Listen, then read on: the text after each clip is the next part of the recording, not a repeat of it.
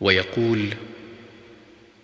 اللهم اني اسالك الجنه واعوذ بك من النار